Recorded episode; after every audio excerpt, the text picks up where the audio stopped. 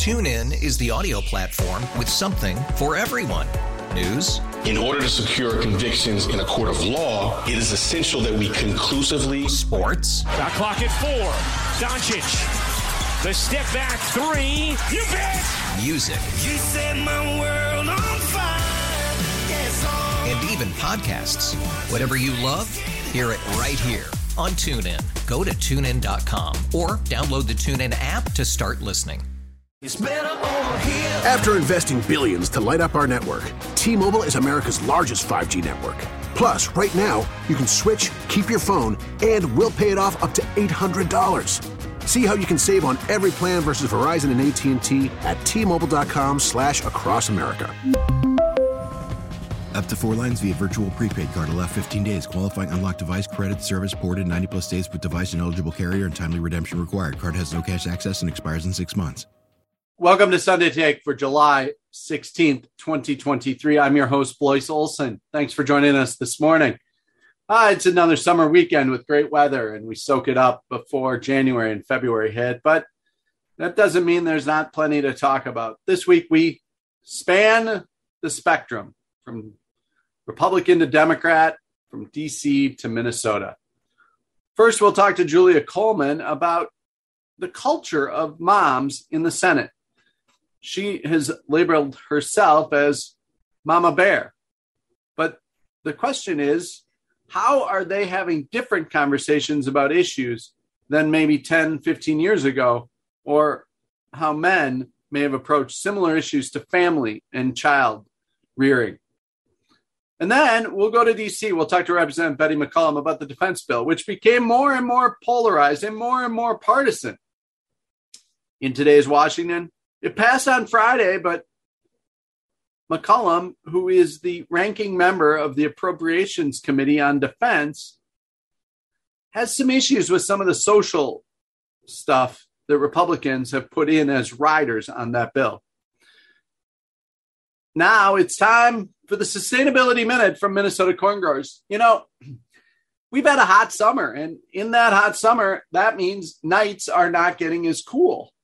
That means soil doesn't cool down. That means your lawn isn't as cool. And it means our crops don't have the cycle of growing.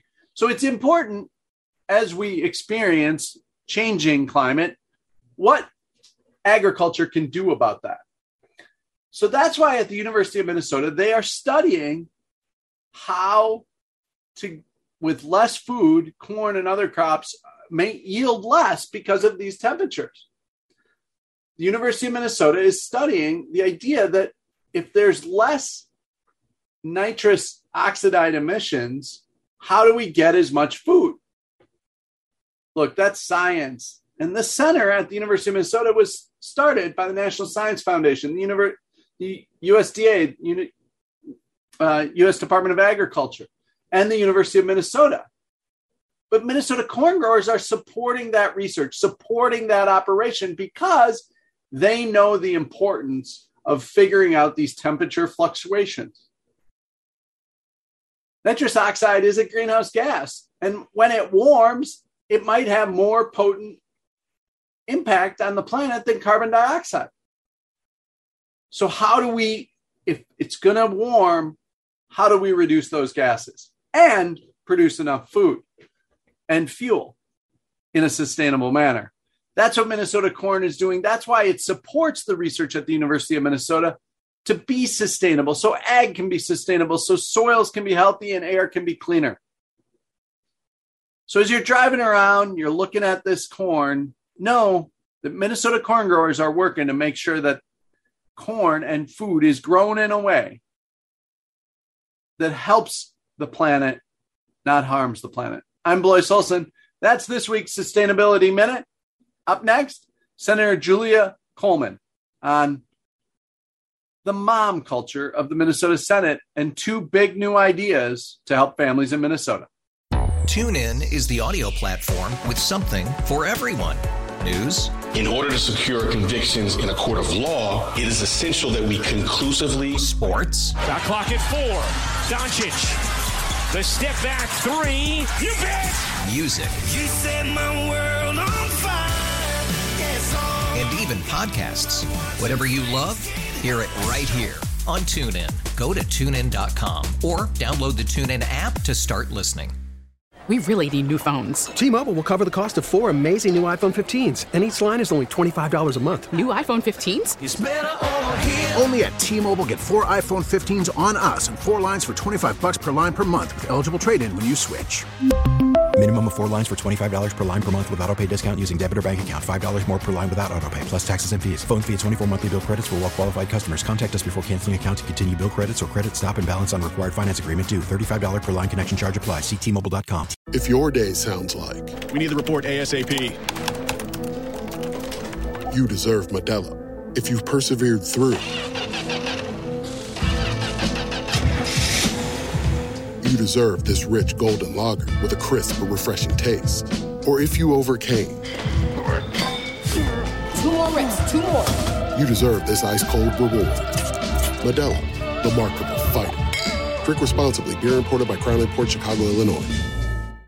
My first guest this week on Sunday Take is Senator Julia Coleman. She represents the West Metro Chanhassen area, and uh, you know she she's kind of coined herself a mama bear, but deeper than that, uh, she's a member of the Senate who has identified that with so many new and younger women senators that there's a different culture and a different conversation that often happens across party lines about mom issues. And she raised one this week and i want to talk about that and a few other things. Senator thanks for joining me Thank you. It's good to be chatting with you again. I think the last time I was newly pregnant with twins, newly elected, and it was kind of a, a get to know you piece. So a lot's changed since then. So it's great, great, great to talk to you again.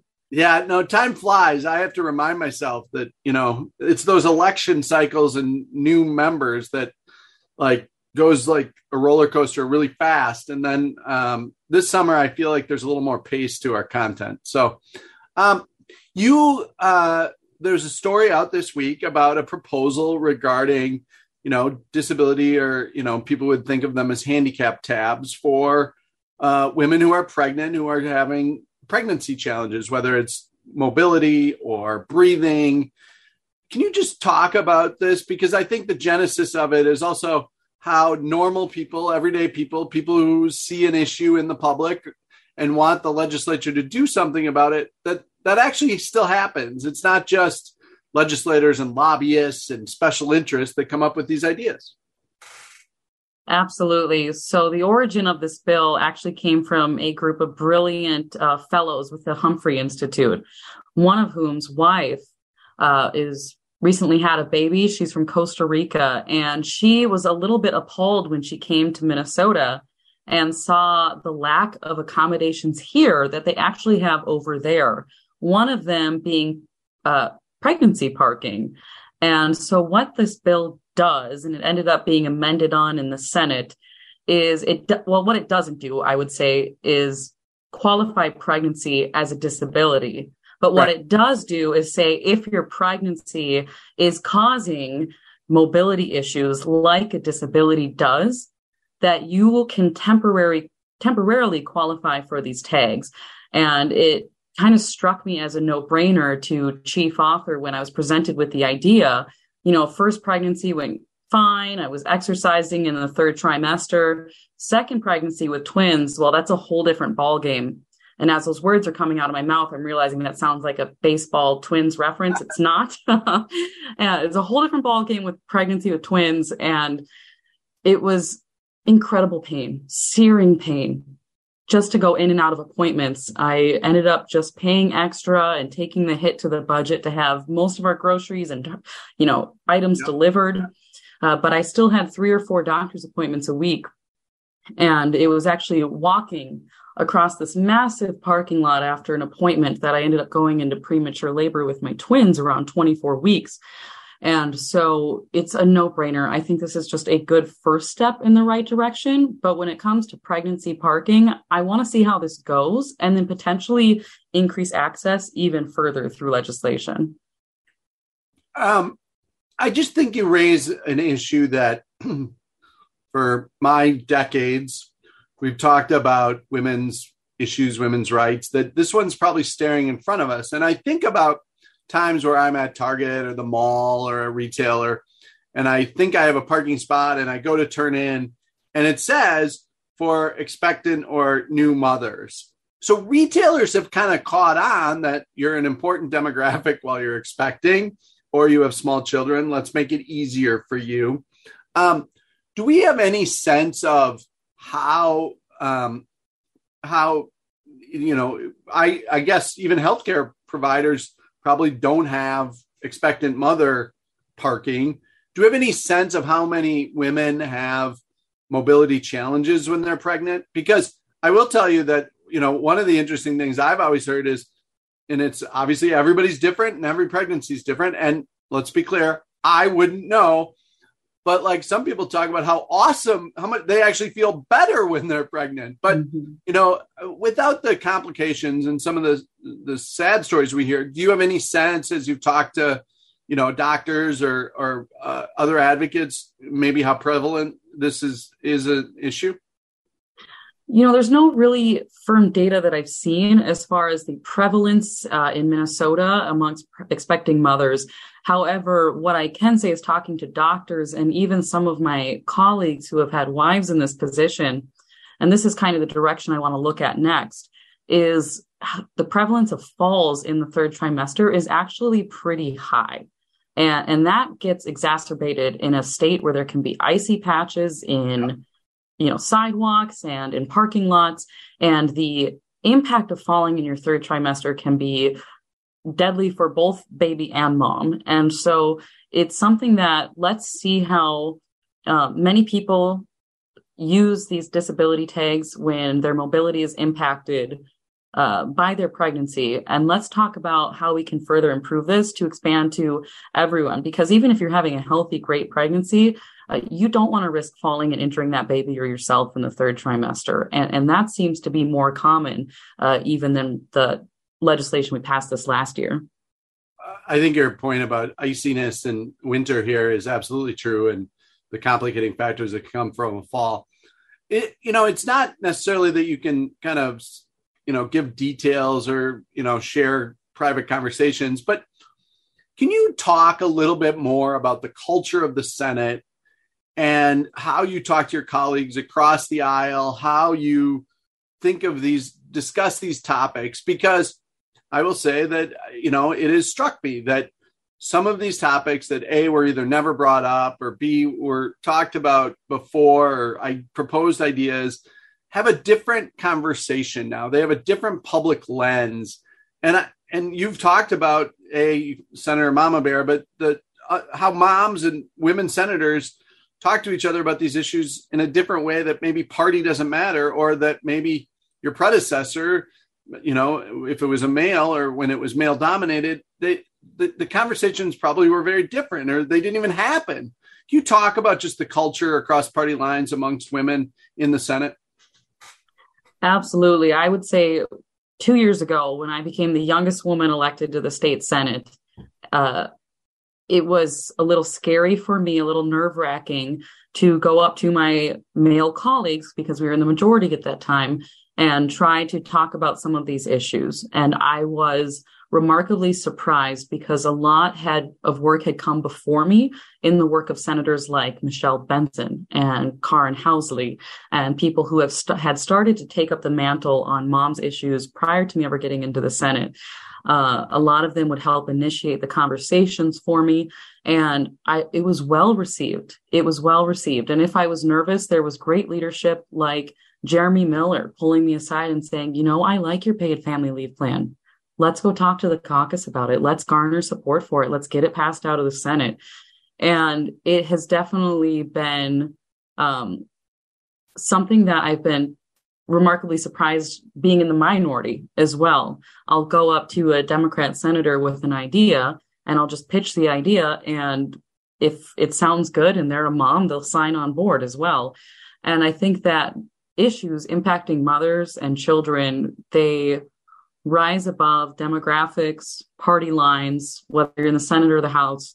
It's just good for Minnesota. And it's been a really rewarding experience for me to champion these issues from both the majority and the minority. It, it, it's given me such a great viewpoint uh, in what can often be tumultuous times at the legislature.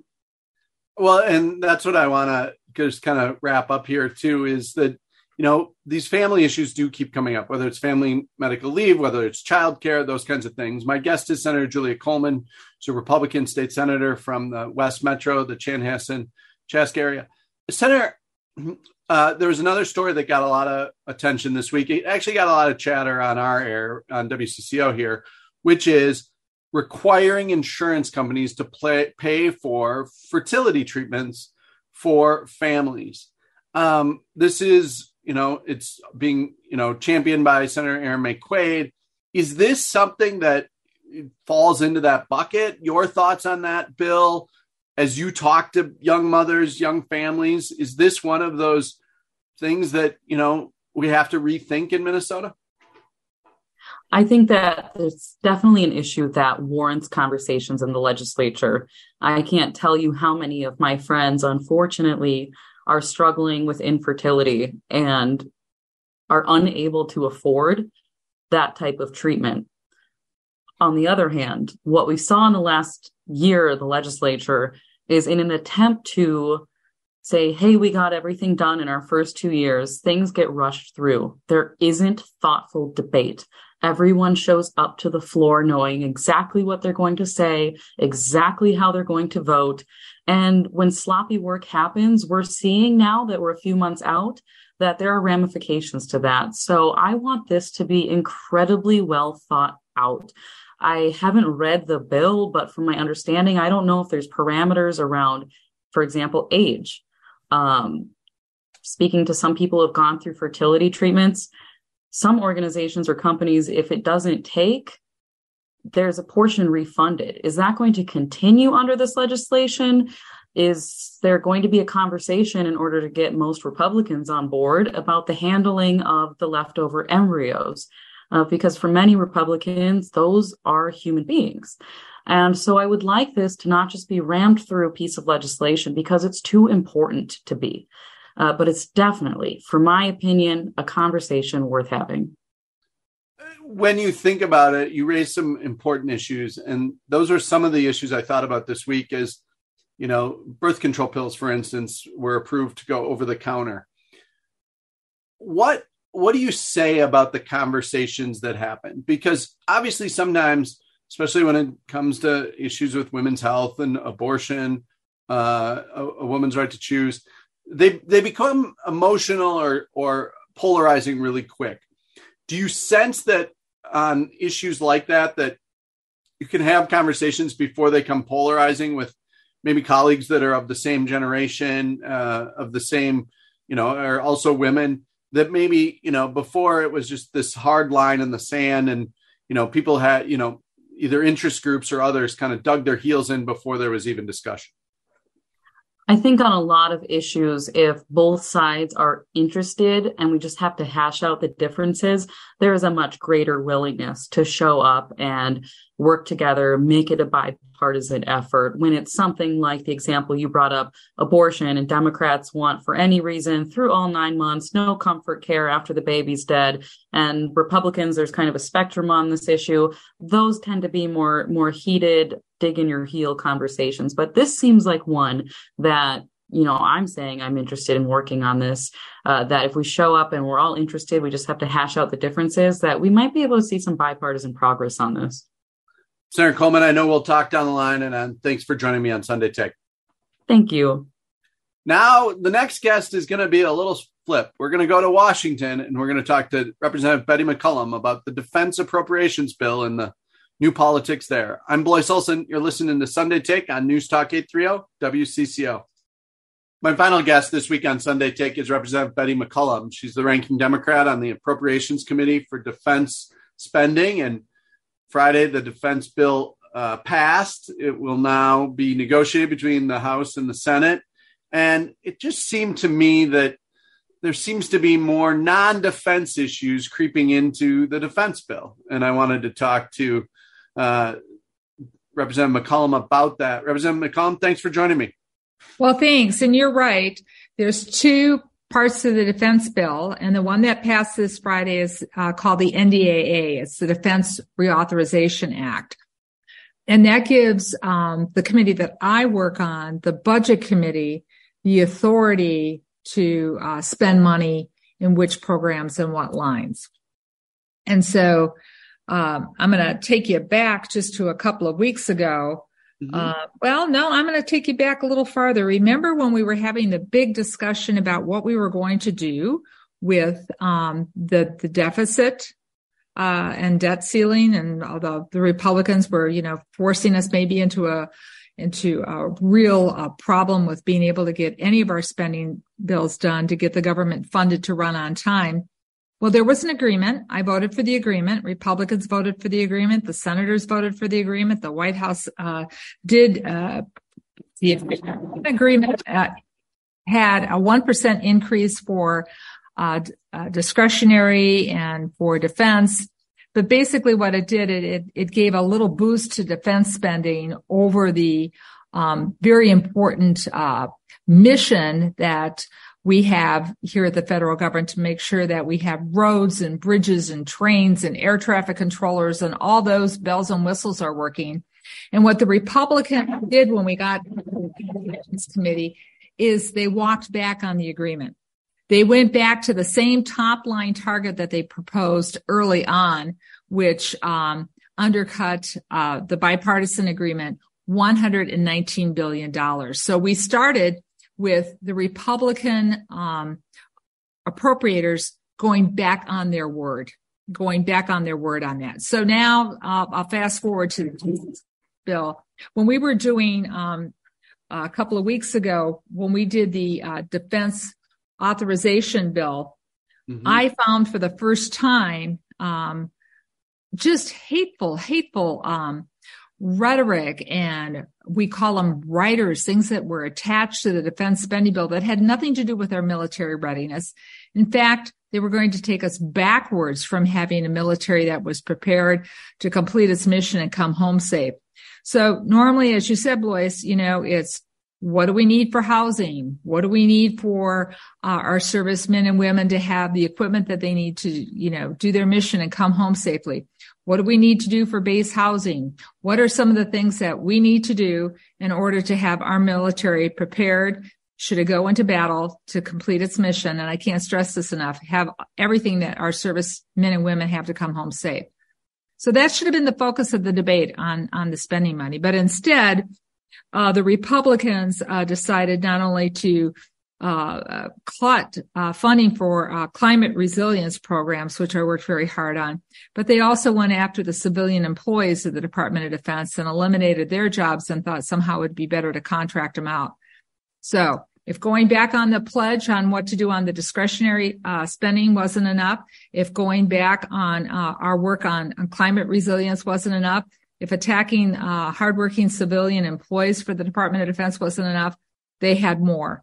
And what they did is they allowed to uh, cut um, programs that we put in place uh, to make everyone feel welcome in our military. Instead, they attacked the GLTBQ plus community with hateful provisions. They rolled back a provision I had worked with with um, the um, Secretary of Defense, the Undersecretary of Defense, uh, on making sure that service women and uh, family members who were in states that had the most severe abortion restrictions um, that they could travel uh, and not bear any out-of-pocket expense uh, to travel to get their health care needs met. Not i want to be clear the hyde amendment was was still in and i don't agree with the hyde amendment but was still in. There were going to be no taxpayers funds paying for abortion. But it even prevented the work that the department of defense was doing to allow these women to travel um, you know we there was one one uh, conversation that we had when we were doing the bill um, early on um, as i said just just a couple of, of weeks ago the the the spending bill and it was like, well, we don't want to make people feel uncomfortable. We don't want to talk about, you know, history. We don't want to talk about critical, you know, they, they were saying that the, our military academies were teaching critical race theory. They want, we had discussions about where we move forward on renaming military bases, not after Confederate soldiers, um, but after, you know, everyday American heroes. Um, they wanted to uh, work to undo that. So we had that in the spending bill. We were hopeful that in the authorization bill that pa- that just passed on Friday, Chairman Smith, uh, the uh, excuse me, he's not the chairman anymore, nor am I. We're ranking members now. Ranking member Smith was so hopeful that he'd be able to keep all that hateful rhetoric out of the de- out of the authorization bill for the Defense Department, but instead we have um, the same outrageous provisions I fought against three weeks ago in the bill, attacking um, the the rights of LGBTQ members, discouraging building a diverse military where everybody felt welcome, denying uh, our service women and military families access to the health care that they needed. And this is this is where I come down both on the this bill and the um, the authorizing bill and the spending bill. What these bills do with this hateful language in it, we have an all volunteer military. We need everybody who wants to raise up and serve, serve our country and defend uh, democracy here at home and around the world. Our members, service members sacrifice so much and so do their families. To have the legislation that the Republicans have put forward basically tells everyday Americans that want to serve our country, you're not welcome in our military.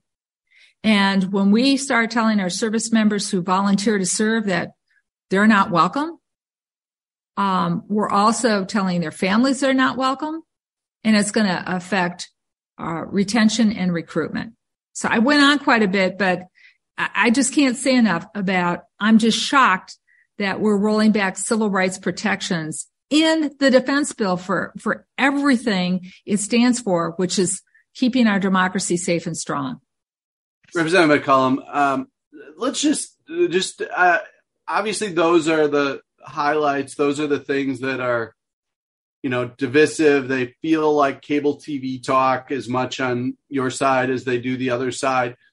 When you talk to your colleagues who have put together de- defense appropriation budgets, you've you've got a lot of experience there is this being driven by their base is this being driven by the freedom caucus what come like where does it come from in the process and is it you know the the certain leadership that might not think it's a good idea can't stand up to those parts of their own caucus? Well it was a failure for republican leadership not to stand up and protect the integrity of the election that elected joe biden president. You know not every person I've wanted to win an election's won an election. Heck, the night I was first elected, they, they, they announced Gore won. And then within 20 minutes of me finding out I was going to the, the U.S. Congress, they announced, nope, it's, it's George Bush. I mean, you know, elections have consequences and sometimes they're disappointing. Um, on, on January 6th, after we were, you know, maliciously attacked by a mob trying to overthrow our government, some of the Republicans came to the floor, including uh, now Speaker McCarthy, and said this was wrong. This this needs to stop. But as soon as you know Trump and Fox News and Newsmax and all the rest, you know, get their got their talking heads going, um, they all came back and said, no, it wasn't that bad. You know, Trump really did win. Um, it was just a regular day with a lot more tourists at the Capitol. That was the opportunity that they had to stand united, stand up for the truth, stand up and defend our democracy. So ever since that day, um, for some reason, I have watched many of my colleagues be afraid to speak up and speak out. And instead, now, in order to keep their majority, they have to feel that they have to placate to about 20 people in their caucus that are extreme. And these are the individuals that are, are, you know, they talk about the culture wars, uh, and they talk about woke, but this is what they're doing. They're denying, uh, citizens, uh, you know, the ability to feel included and welcomed in our country. And, you know, as I'm a social studies teacher. We shouldn't be teaching any history, I guess, even at military academies about um, the, the, Civil War if it would make anybody feel uncomfortable if they somehow lived in a southern if they lived in a southern state and maybe had a family member who served in the Confederate. We can't make anybody feel uncomfortable, so we just we just don't talk about anything or we make up a new history that makes them feel comfortable rather than dealing with the struggle our countries had to become a more perfect union. My guest is Representative Betty McCollum. We're talking about the defense appropriation bill, which passed the House and uh, she voted against on Friday and the politics of it. I just want to pivot for this last part about our preparedness, Ukraine, kind of what your sense of the state of the military, military spending priorities are right now. And are we ready? Are we in the best place? Or what do we need to do to be in the best place and most prepared for the future and kind of this new dynamic we have in global challenges? Well, one of the things that I was working on when I was chair, and I'll, I'll continue to work on, is the Department of Defense sees what is going on with our climate and climate change as a national security issue. As more countries uh, face drought, as more countries have extreme heat days, and as more countries lose land mass, especially island communities or even Bangladesh to rising sea level, there's going to be more conflict for resources around the world. So the Department of Defense has been very clear wanting to do what it can as the largest consumer of energy in the federal government to move towards clean green energy, move towards resilience, move towards sustainability. And instead, the Republicans cut all those provisions out of a budget that I was working on because the Department of Defense not only sees this as a win for uh, protecting our planet, uh, but keeping uh, our country in a in in a way in which we're not surrounded by so many nations facing insecurity and conflict. Um, and it saves taxpayers dollars too if you just want to get down to brass tacks on that, right? It saves money uh, if you're not buying a lot of old fossil fuels. So very disappointed on that. And that's what's going to help us be ready for the next battle. New innovation, new ways of, of, of doing things. Uh, to your point about Ukraine, um, I was very outspoken and I told um, the Defense Department immediately I wanted the, the president to know I did not support the decision to send cluster ammunition to Ukraine, even though the Ukrainians requested it. Um, we can do better than that in working with our NATO allies. Um, I'm disappointed that the United States uh, has not supported the, the, the ban on, on landmines and cluster bombs, something I'll continue to work on. Um, but we we need to continue to work with our NATO partners to to support to support Ukraine. Ukraine is, uh, you know, fighting a war that never should have happened. They never should have been attacked. Um, civilians have been, um, you know, uh, hospitals and restaurants and schools have been deliberately targeted by the Russians.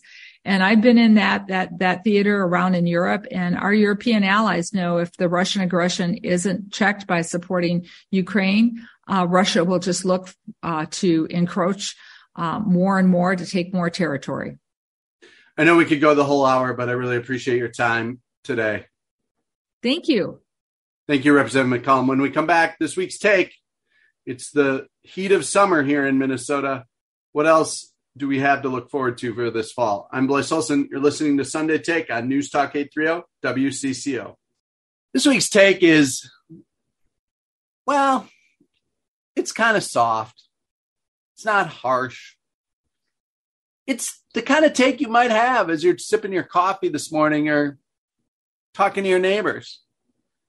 It's this things are okay feeling that Minnesota has right now, but there's some unease that I'm hearing about, whether it is the Minneapolis public schools financial situation, whether it is the climate and the warmer weather, whether it is the economy in certain parts of the state. There's not panic. And after going through the pandemic, we're all in a different place.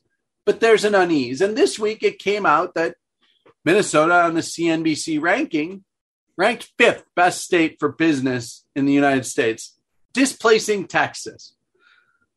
How could we not be more proud? In fact, we should be proud. But we should also be mindful that this unease about education, this unease about the economy, this unease in our communities about the value of government, it's natural. And next year, being a statewide election, it's probably going to be exacerbated. So I don't want anybody to panic. I want you to enjoy your summer. But my take this week is don't forget to say what you think when you're uneasy.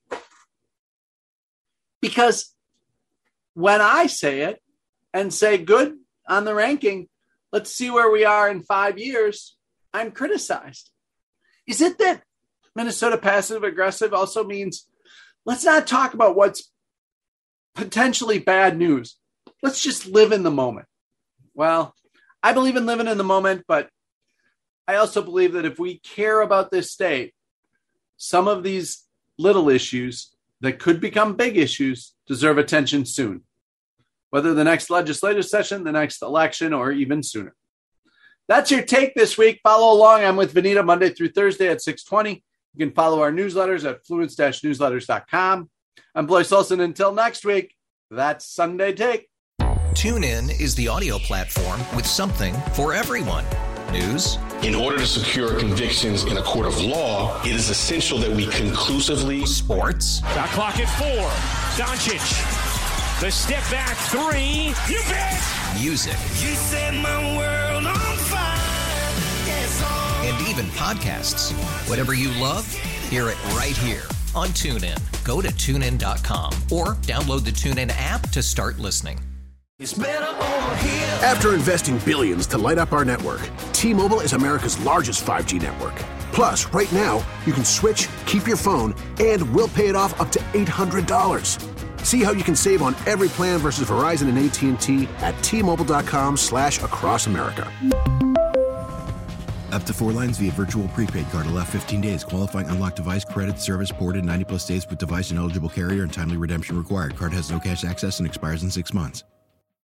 Oh, oh, oh, O'Reilly! Protect your vehicle's engine with a full synthetic oil change and save with Mobil One at O'Reilly Auto Parts. Purchase five quarts of Mobil One full synthetic motor oil and receive a $10 O'Reilly gift card after rebate. See store for details. With your Mobil One purchase, you'll also receive two times points during O'Rewards Bonus Points Month at O'Reilly Auto Parts. Oh, oh, oh, O'Reilly! Auto Parts.